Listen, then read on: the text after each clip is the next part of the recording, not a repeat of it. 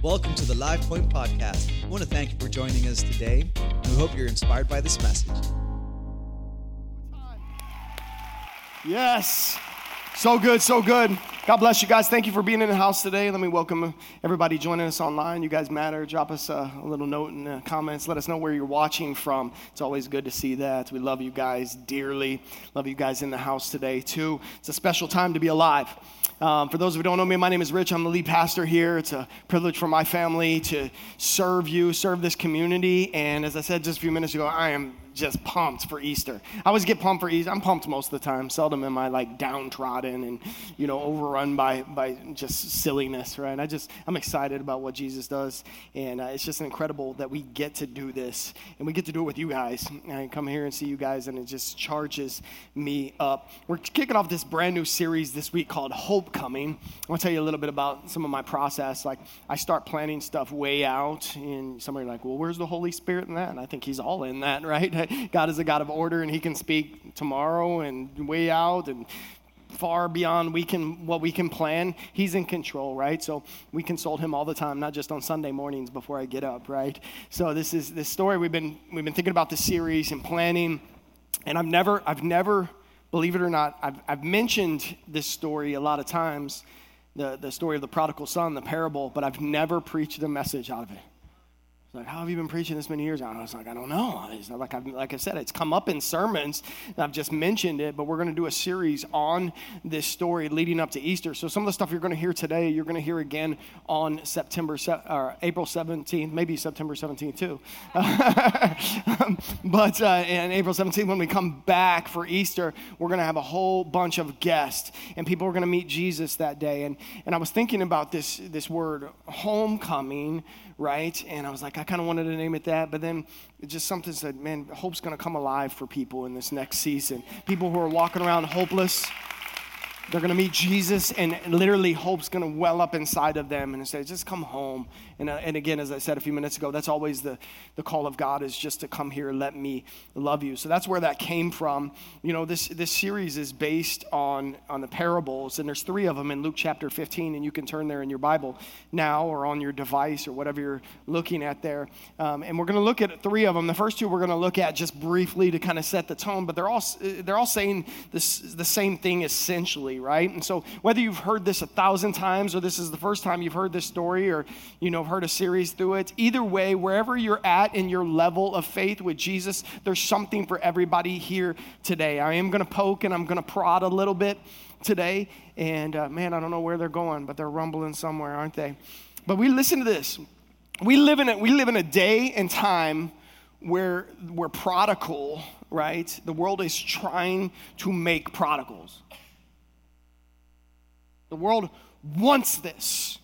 And if you're a parent, you probably know what I'm talking about. There is a massive wedge that the world is trying to drive between you and your children.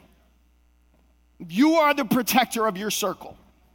You're the one that has to fight for that. And so we're going to talk a little bit about that today. And you might, well, where's the evidence of that? Well, I'll tell you what, if you, if you really want to break the word down, prodigal, what it really means is what I told you earlier is wasted. You don't think the devil wants you to waste your time? He absolutely, absolutely wants you to waste your time. He wants you to waste minutes, seconds, hours, days, weeks, years. Some of you got saved later on in life, and I'm so thankful you're saved. But if you could go back, how many of you would serve God earlier, right? Right? That's the hands of people who said, I wasted too much time. I want to give him everything. And so, what you got to understand now is there's still the opportunity to go in harder to go in harder with the Lord. It's not burdensome. It's not like these precepts, these laws, these commands. God's trying to make your life better, not worse. When you get that inside of your mind and you begin to follow what He says, His instructions, you're going to live a better life. I'm not saying everything will be easy, but you will live a better life. This story, yes, there was a lot of waste. We see that in our lives, there's been a lot of waste, but we understand, I'm telling you, the world is trying to make prodigals. It's trying to. And if we're not careful, we're going to let the devil win with his plan in your life. I'm not going to let that happen. but if you're not going to have it, the prodigal is waste, right? The devil has a plan. It is to systematically annihilate the biblical family. We know that. What was before, how things were before, right? We're just structured. Everybody sat down. How many of you had dinners with your family growing up? If you didn't, I'm sorry. Is literally, I, I, think that's important to sit down. And, and your kids, they're fighting for their own time. They want to be independent. I know a lot of your kids have their own room. What a blessing that we, we, we live in such an amazing country. Seriously, it's ridiculous that, like how much we have, just rooms upon rooms and stuff. And you think your kids, like you threaten them by sending them to their room? They've got a TV, they've got like PlayStations, Xbox, cell phones. Some of them have mini fridges in there. You send into the room, they're like, Thank you, Jesus. I didn't want to hang out with you guys anyway. It's like, what in the world is going on with us, right? And so what happens is, I mean, they go down the hall, they sit there, they're isolated by themselves. Who knows what's being fed into them? We're going to talk about that in just a little bit. But, but sometimes the devil doesn't even have to do too much work, we do it to ourselves. Families do it to themselves by just not taking the reins of this thing. If you don't drive the vehicle, somebody else is going to drive it. And you're not going to like when it gets to where it's going. I promise you that. You guys, we gotta we gotta snap out. We gotta listen better. We gotta get our kids to church. I know there's a bunch of teenagers in the house that got dragged to church today. Come on, parents, give it up. Drag them to church. Right? I was there my whole life. You've heard me say it before. I was, my dad was preaching the day I was born. I, if you want to tell church stories, I'll match you all day long and more. So don't, don't come here. I'm not going to listen to your sad story about having to come to church. It's a blessing to be able to come to the house of God. All right? And listen, I'm okay if you don't want to come to this church, that's okay.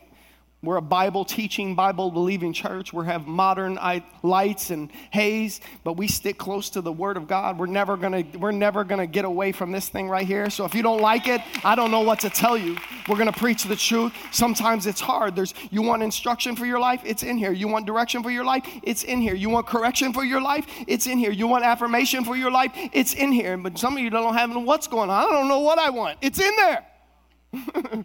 It's in there. Just read it. Get it inside of you. Start digesting it. So let me give you the context of this of this passage in Luke chapter 15. Jesus is, is he's been criticized. He's always criticized. But one of the chief criticisms of Jesus is this is that he was a friend of sinners. Anybody ever been criticized for being a friend of sinners? I have. I want to tell you a story at a, not this church, but at the last church I was at. I was ministering to a family. I had met them.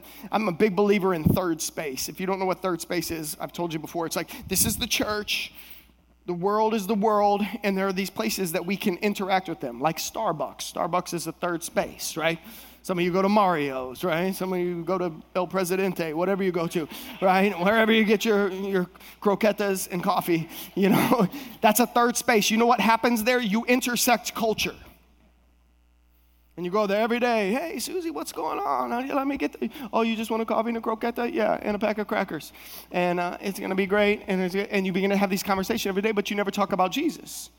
That's the third space. If you will begin to inject, you know Susie, she knows you, she knows where you work, you know where she works. You see her every day, she makes your coffee, she makes it just right, it's perfect, it's amazing, and you've never talked about Jesus in the last five years. That's a third space. I'm a big believer in third space. So I go there, I meet people. I know some of you are more shy. I'm not shy at all. My daughter tells me I have too big a personality, I have to dial it back. But no, I don't. I want to meet people, I want to hang out with them, I want to get to know them, and then I want to inject Jesus into there. there. Yes, there is an agenda. The world has an agenda. I have an agenda too. It's Jesus, right? Better believe it. I'm trying to get it inside of people. And so what I say, I met these people and I met them at the gym. I didn't meet them at church but I was trying to get him to church. And we became pretty good friends at the gym I was going to. And they, my daughter was going there too. And they said, Why don't you come over to a birthday party? And I know these people, and I know it's going to be wild. So now I have a decision to make. I'm like, oh, hmm. All right, we're going. So I'm going to take my wife, I'm going to take my daughter, and I'm going to go. And we went. Was it the right decision? I think it was the right decision. Here's why I went there with my wife and my daughter. I didn't go there by myself. I mean, I'm slow, but I'm not that slow. You know what I mean? That's called accountability, people. Now, some of you are like, oh, I'm just going to creep over here by myself and serve the Lord. No, you're not. You're not. You're to fall like the rest of them. How the mighty fall, right? It's, and nobody's that strong. But what, what happened was, long story short, is I went there, I ministered to people, and it's amazing how quickly people's conversations will turn when they find out you're a pastor. Happens all the time. Because I ask that. You've heard me say that's how I introduce. Eh, and I'll ask them, what do you do? Oh, I'm a contractor. Oh, praise God. What, then they ask me, what do you do? Oh, I'm a pastor. Oh, yeah. I go to church. It's down there. I don't know the name. I don't know the pastor's name. I don't know anything about it. But that's my church, right? and it's part of the deal, right? I get it. And I don't, I'm, not, I'm not trying to make anybody feel bad. I'm just trying to get people to Jesus again. Long story short, about 30 of those family members ended up coming to Jesus. And, um, but on the back end of that, on the back end, sure enough, a picture showed up on Facebook. And I got my arm around this guy, and he's got like a bottle of beer, and you know, and oh man, I know you were at a party, da da da da. So I got up and I said, Listen, don't be a Pharisee. Don't be a Pharisee. Religion is religion, pure religion is pure religion, right? Bad religion is bad religion. People pick on religion, but Bad religion is bad religion. Pure religion is this that you care for the widows and the orphans, so that can be good religion. But don't be so religious that you just look around judging everybody all the time. And if everybody you know, every single person you know, loves Jesus with their whole heart and all their, you're not doing it right. You're called to be a witness. Now, again, be careful where you go. Like the little song saying we would as a kid, be careful little feet where you go, be careful little hands what you do, careful little ears what you hear. All of that, that, that is truth, right? So Jesus was criticized for hanging out with sinners. That was the chief criticism of him. And so here's what he says in Luke chapter 15. I'm going to read a couple of verses, skip a couple of verses, and then we're going to get down to the core of this. It says in verse 1 that tax collectors and other notorious sinners often came to listen to Jesus preach because he was mesmerizing, because the gospel gospel is attractive to people. If you listen to people like even Elon Musk, the things he talks about, he'll never come out and be like, Jesus, Jesus, Jesus. But some of the things he talks about are biblical principles, right? That's because they're good. the Word of God is good for you and it's good to apply to your life. Well, they were mesmerized by Jesus. They said at one point, Nobody, who is this man that talks like? We've never even heard anybody talk like this before. That's because he was the Son of God. Verse 2 says, This made the Pharisees and teachers of religious law complain that he was associating with such sinful people, even eating with them. Oh, how many of you ate with sinners this week? Oh, my. All of you. you know, we're all sinners, right? All we like sheep have gone astray. Each of us has turned to his own way. For all have sinned and come short of the glory of God. We're all eating with sinners every week, but thank God he is redeeming us. He is restoring us. We're getting a little bit better, and there's a difference between sinning and practicing sin, right? So, so hopefully you didn't, you know, just hang out with only practicing sinners all week long, but you reached out to some of those during the week. Verse 3 says this. So Jesus told them this story. If a man has a hundred sheep and one of them gets lost, what would he do? We know the parable of the lost sheep. There's 99 that are here, they're just fine, they're contained, and one wanders off. The man goes after him because he cares about the one. Doesn't mean he doesn't care about the 99 right? I'm talking to you guys. You guys are the 99 today. You're here, Lord. Most of you, like, you're here, but we're, we're, we're talking to you. I love you guys, but I also love the ones in Homestead that don't even know Jesus loves them yet, right? So when I talk about reaching them or reaching the people who are lost in this room, it doesn't mean that I don't love you. He loves all of them and it's important. But what happens when that last sheep has been found? It says in verse 6 when he arrives, he will call together his friends and neighbors and saying, Rejoice with me, for I have found my lost sheep. In the same way, there's more joy in heaven over one lost sinner who repents and returns to God than over the 99 others who are righteous and haven't strayed away. God cares about the lost. He cares about you. If you're a lost sheep, He cares about you. He's always coming after you. People like me sometimes are slow and so he repeats kind of the same story in a different way. It's a great teaching method. Jesus was a great teacher, the best teacher, right? So this is what he says. He says, Suppose a woman has 10 coins, this lady, she loses one. And I like this detail. It says, Won't she light a lamp and sweep the entire house and search carefully until she finds it? And when she finds it, she will call to her friends and neighbors and say, Rejoice! With me because I have found my lost coin. In the same way, there is joy in the presence of God at angels when one sinner repents. What I like about the detail is she turned on the light. Sin is always leading you into darkness, right? So sometimes you got to go into the darkness, but you don't go out. You don't go in there without turning on the light. you go in there, guess what? When you turn on the light, it's not dark anymore.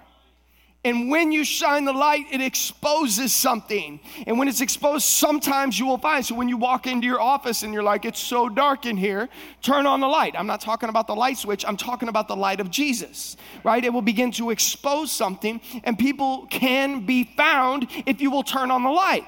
Not everybody's gonna love you, just like the Pharisees didn't love everything that Jesus said. Now, let's jump in to this to the part that we're going to get to. This is going to be a three week series, but we're just going to do a couple verses today. The parable of the lost son. To illustrate the point further, Jesus told them the story. A man has two sons. He's trying to drive this home. What's he trying to drive home? That Jesus cares about the lost. If Jesus cares about the lost, I should care about the lost. If he cares about the lost, you should care. That should be here. We're here. Jesus came, came. He said, I came to seek and save the lost, right? That was the mission of Jesus. The mission of Jesus is our mission. We've got to do better at this. Verse 12 says this the younger son told his father, I want my share of your estate now before you die. So his father agreed to divide his wealth between his sons.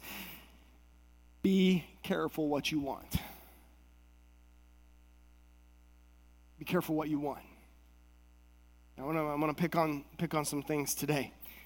Listen, if you find yourself wanting to be away from accountability, from church, from people who will tell you the truth about your life, you're already in trouble. What do you want with this guy? I want my stuff and I'm out. This is what he's saying if you start having that notion, that thought process in your mind, you better get around somebody quickly who will pray about you, who will tell you the truth about your life. You absolutely need this because there are things that God has planned for us later that we cannot handle right now. Social media, all of these things, they have, they have caused, uh, uh, I'm, I'm watching this epidemic, whatever it is. People want to skip the process of things they're leaping over the process. Something happens in the process that you need. There's something in the process. So now somebody gets saved. Praise God. They should tell everybody. Should, should they immediately jump up here and start preaching? That I don't know about right because there has to be something there has to be a strengthening of the spiritual legs i remember when when i finally surrendered to the call of the of, of being in ministry i didn't want to do this i've told you this before i didn't want to do this my first degree is in business administration I wanted to go make millions, right? And God was like, bam, bam, over my head. I was finally, I surrender, right? I'm going to do it. And so I, I didn't want to. So I went to my dad and I was like, I'm ready to preach. And he was like, okay, go preach. And I was like, no, like on Sundays, right there. He's, oh, you want to preach there? And like that hit home to me. A lot of people want to be platformed, they're not ready to be platformed yet. If you skip this process, what will happen? If you're not careful, you'll get on social media, you'll get a thousand likes, everybody like you, your head's like this, and you're walking around with baby giraffe legs. and when your head gets all big and you got baby giraffe legs, you know what happens?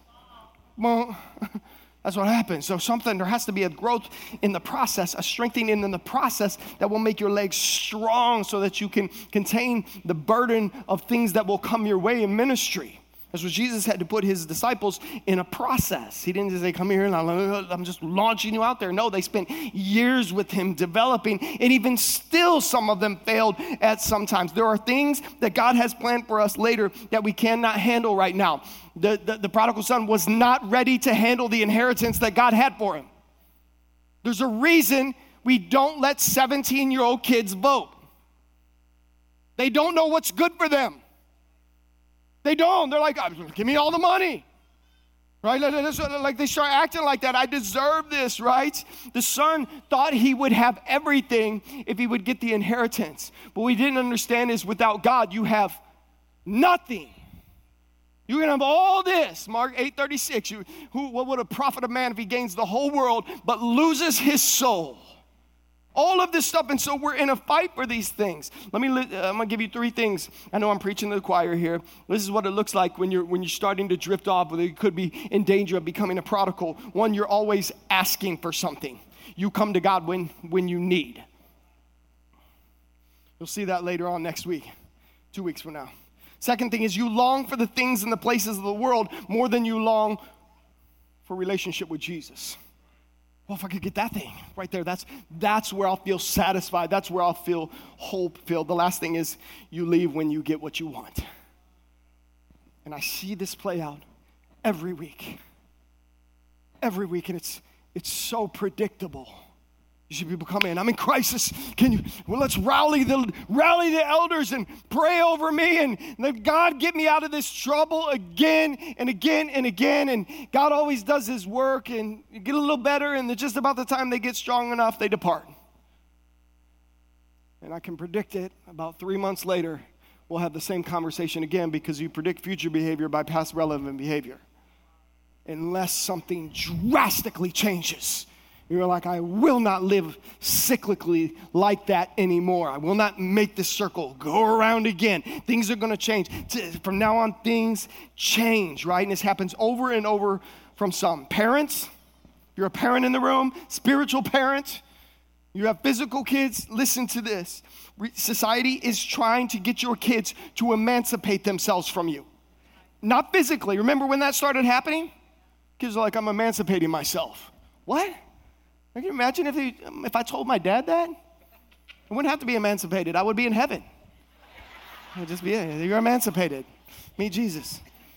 I don't know, emancipate something. Kids are like pushing these, these situations, the situations where, where kids, uh, this is our world, where we're allowing kids to make adult decisions, right? Adult decisions and do adult behaviors that have adult consequences, and the school doesn't even have to tell you about it. If you're waiting for the school to help you parent, woo, you're already lost. You better grab your kids at night. You're not going to the mini fridge in your room. You're not going to the PlayStation. You're going to come here and talk with me. We're going to talk through some things. Parents, the world is not on your side, Jesus is on your side.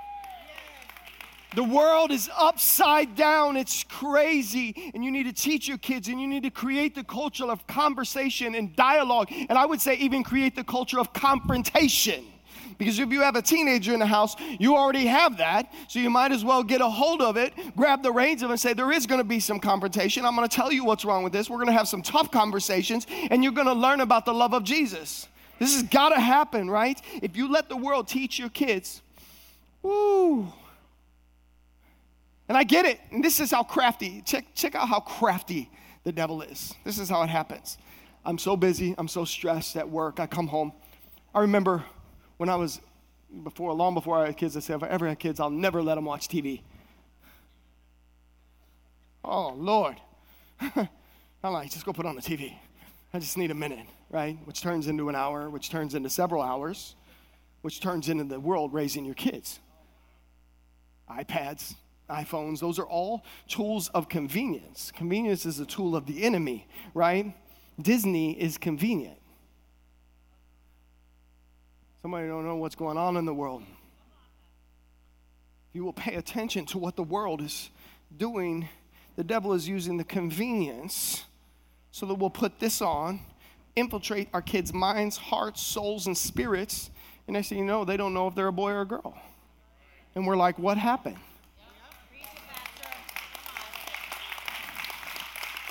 What happened? What happened is we didn't do what we were supposed to do. The world is trying to create prodigals. They're trying to get them to say, I don't want my parents to have control of my I want to run my own life. You don't get to run your own life, right? This is crazy. It, it's, it's, literally crazy. I mean, kids, kids, they know what they want. They want money, they want freedom, they want all this stuff, right? I want my allowance. Allowance? When I was a kid, we were allowed to eat. Was, uh, yeah, uh, you're allowed to breathe in this house. You're allowed to sit on the couch when I tell you. Otherwise, sit on the floor, right? Allowance? What? Kids, if you're in the room, teenagers, quit being lazy. What a parents like that. Got a few hallelujahs in there. Help your parents. Your parents want the best for you. They're working hard. They have bills. They come home. If you get there early before they do, do the dishes. Right? Parents, if you think, oh, my kid, I'm just trying to give them some responsibility, so I gave them a cell phone. Whoa. You want to give them a cell phone, give or responsibility, give them chores. Give them chores, right? It didn't kill anybody. It's not going to kill them now. If you would start doing this, you would start, they start learn some responsibility. A friend of mine, Pastor Jonathan Brosazog, is he's written a curriculum called Cell Phone Permit. Some of you have younger children. This is going to be helpful for you. I'm trying to figure out how we can get it here. This is going to blow up in America because these things are a tool of the enemy. Listen to this. He he has eight kids. God bless him. God bless him, but he, he said when he went to their, their, their, I think they, they made a mistake with their first one and gave him a cell phone too early, had some problems. They went to the second one, they're like, where's a curriculum that we can learn about this? How to introduce a cell phone to a kid. And there was none, so they wrote one. And um, things can go south quick with these. I'm going to tell you how quickly things can go from bad to legal trouble. Here's how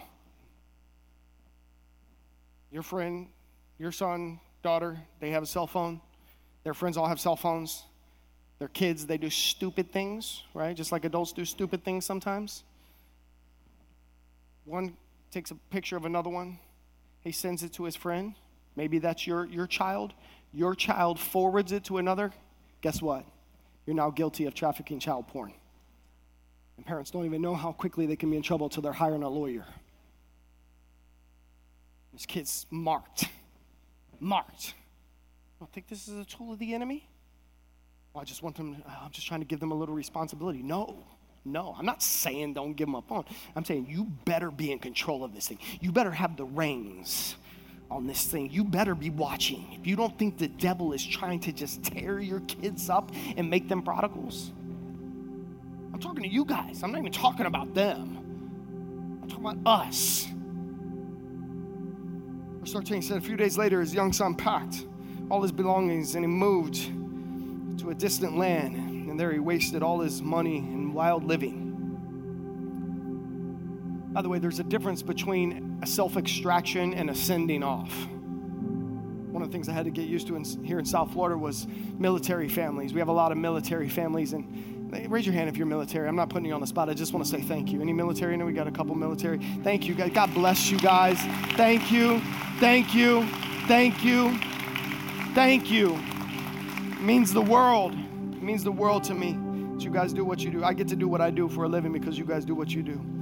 And um, they come and they, they stay a few years, most of them, and they, they go off. And first couple times I experienced that, I was like, this is terrible. this is terrible. I don't like my friends leaving, but I understand the process. And so we send them off and we bless them. But when you get mad, you get frustrated with something and you take yourself out, that's a self extraction. You've cut yourself out of something. That's not good world is trying to do that with our kids. Society wants to create distance inside of families. And, and it's the funny thing is, you could be in the same house and be a million miles away. Like a million, they're like right down the hall. And it's like we haven't talked in years. That's the devil. We've got to grab that. Stand with me real quick. I want to I want to finish up with this. Hang tight. It says, About the time his money ran out, a great famine swept over the land, and he began to starve. All of us know somebody out there, prodigal, who's starving right now. I'm not talking about getting them a physical sandwich. I'm talking about they're starving. Their, their, their spirit is depleted. They're, they're hungry and thirsty for righteousness. They don't even know it. They're trying to fill it with the things of this world, and it just makes you hungrier and hungrier and hungrier. You just keep going on because it never fills. None of that stuff ever fills.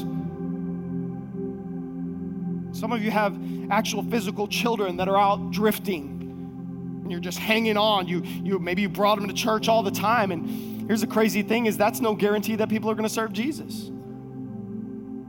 They still have to make their own choices. So if you brought them to church and you're, you're hanging on to that verse, God would train a child up in the way they should go. When they're older, they will not depart from it. I mean, every parent's hanging on to that. If you're raising your kids in church, you're like hanging on to that. But it's a fight. Society is making choices that is leading people into darkness. And if you're watching people get on the path to darkness, you know where that leads? to more darkness. The path to darkness never leads to light. Shocking, I know. If you're on that path, you need to turn around. You need to go towards light, and everything will change. Sin is darkness, and it leads to more darkness. If you have found yourself down, or you know somebody that is down, down and out, I mean, bottom, they are down here, like this guy starving, in the middle of a spiritual famine. Listen, being down in life puts you in a perfect position to look up to the Lord. I know we despise that spot, but my goodness Theologians call it the heartfelt cry. There's no, I've tried everything else. I've gone after everything else, and I've, it's left me empty. Help. It's not necessarily a bad spot. It's a, it's a spot where everything changes, where you're on the path to destruction, and you repent. The story isn't just about like, come home, everything's good, warm feelings. This is a story of repentance repentance, a, a, turning away of, of how I was living and where I'm staying and how I'm going to be to, to move back to the heart of the Father. Would you bow your heads with me? Father, I thank you for your presence in this room. God, it never gets old.